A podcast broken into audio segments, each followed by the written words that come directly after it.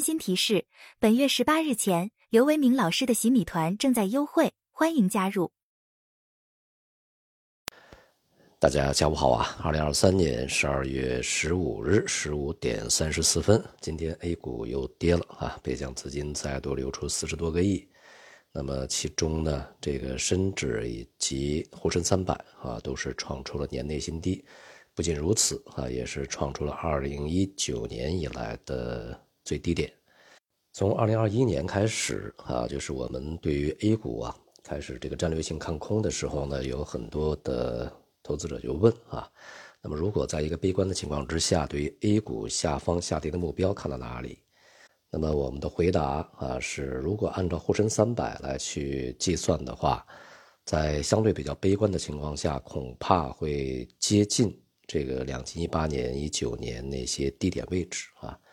到今天为止呢，这个沪深三百已经是跌到了两千一九年二月份这个二月初啊。大概相类似的一个水平，而沪深三百呢，是从两千一九年的一月份开始启动的一轮上涨啊，那么现在一个轮回啊，又重新回到了起点。在我们的分析体系里面呢，很少对于纯粹的技术面过多关注啊。不过呢，在前面我们也在社群里面去强调过一个啊，对于 A 股而言非常重要的技术分析的指标啊，或者说技术分析的一个位置，那就是。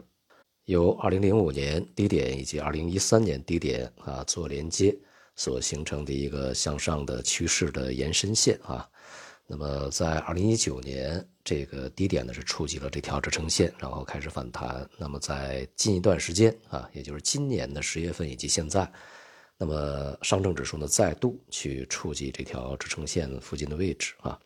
正是由于呢市场对于这条支撑线呢非常看重，大家呢也都非常关注啊。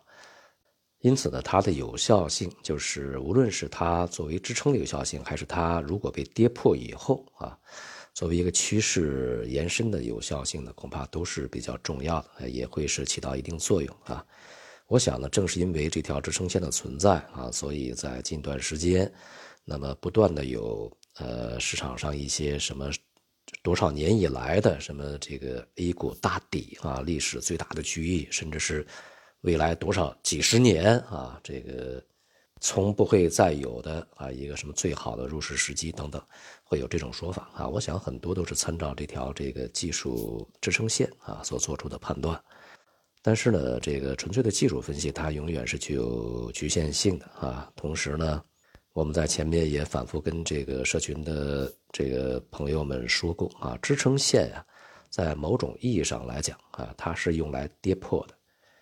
换句话说呢，在之前啊，这条支撑线呢确实起到了对于市场的一个承接作用啊。但是如果在接下来的时间里面，这条支撑线被跌跌破了啊，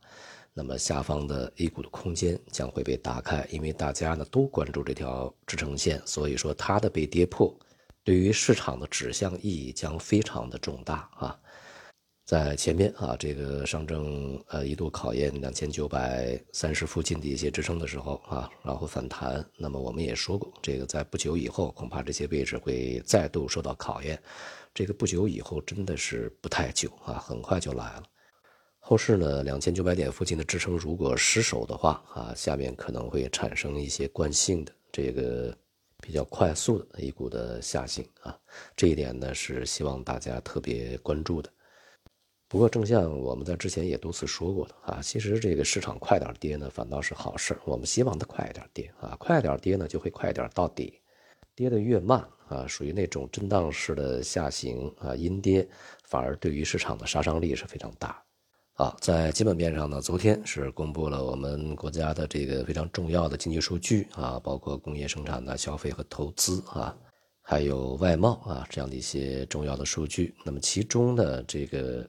工业增加值和零售销售啊，这个分别增长百分之六点六和百分之十点一，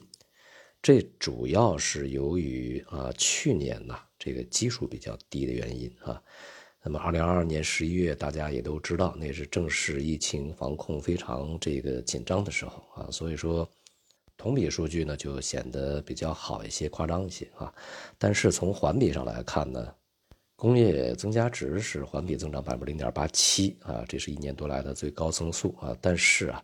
如果把工业品啊出厂价格在这一年多的时间里面始终是一个负增长啊，这个因素计算进去的话，那么同比环比的数据其实都不是特别好看啊。那么另外呢，就是消费环比是下降的，下降了百分之零点零六啊，这是四个月来首次环比是负增长。整体来说呢，也显示我们内需啊，这个还是一个非常大的问题，这也和前其他的啊这个前面的一些数据相互呼应。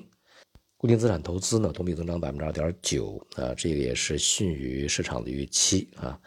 那么这个过程中，当然还是主要由基建和制造业啊来去这个拉动，而房地产投资呢是继续这个负增长百分之九点四啊。民间投资呢也是同比下降零点五。不过呢，就是我们可以呃从这个数字的结构里面看到一些比较积极的因素啊。一方面呢，就是。高技术产业的这个投资同比增长百分之十点五，保持比较快的一个速度啊。另外一方面呢，就是民间投资如果剔除了房地产开发的话，那么它是这个一到十一月份同比增长百分之九点一啊。也就是说呢，在民间投资方面，这个除了房地产行业以外，其他的这个表现都还是不错的啊。这也体现了在当前中国经济啊在调结构过程中，这个主要的社会资源投向啊发生转变的一个客观的现实。而我个人认为呢，这样的一个发展其实对于比较长远的一个这个角度上来看是有好处的啊，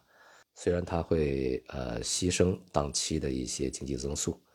另外呢，就是出口交货值啊，同比是负增长，这与这个前面的外贸数据也大体的吻合啊，显示外面的需求呢确实是这个趋势性的在走软啊。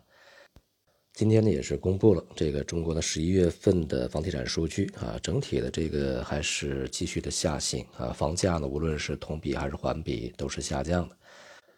呃，环比呢是下降零点三，同比下降零点二，这是新房啊。这个二手房呢，这跌的就更多一些啊。环比是下跌了一点四，一线城市呢表现也是相当的不景气啊。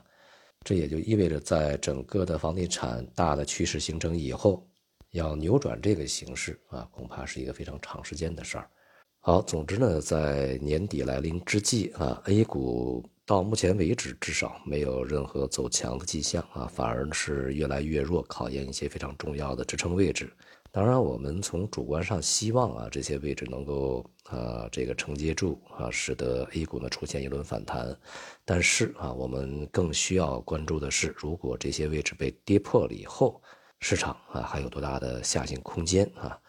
好在呢，我们相信啊，这个大多数的投资者在当下这个水平早已经离场观望啊。如果是那样的话，当然继续恭喜大家啊，没有赔钱就是赚到了。好，今天就到这里，谢谢大家。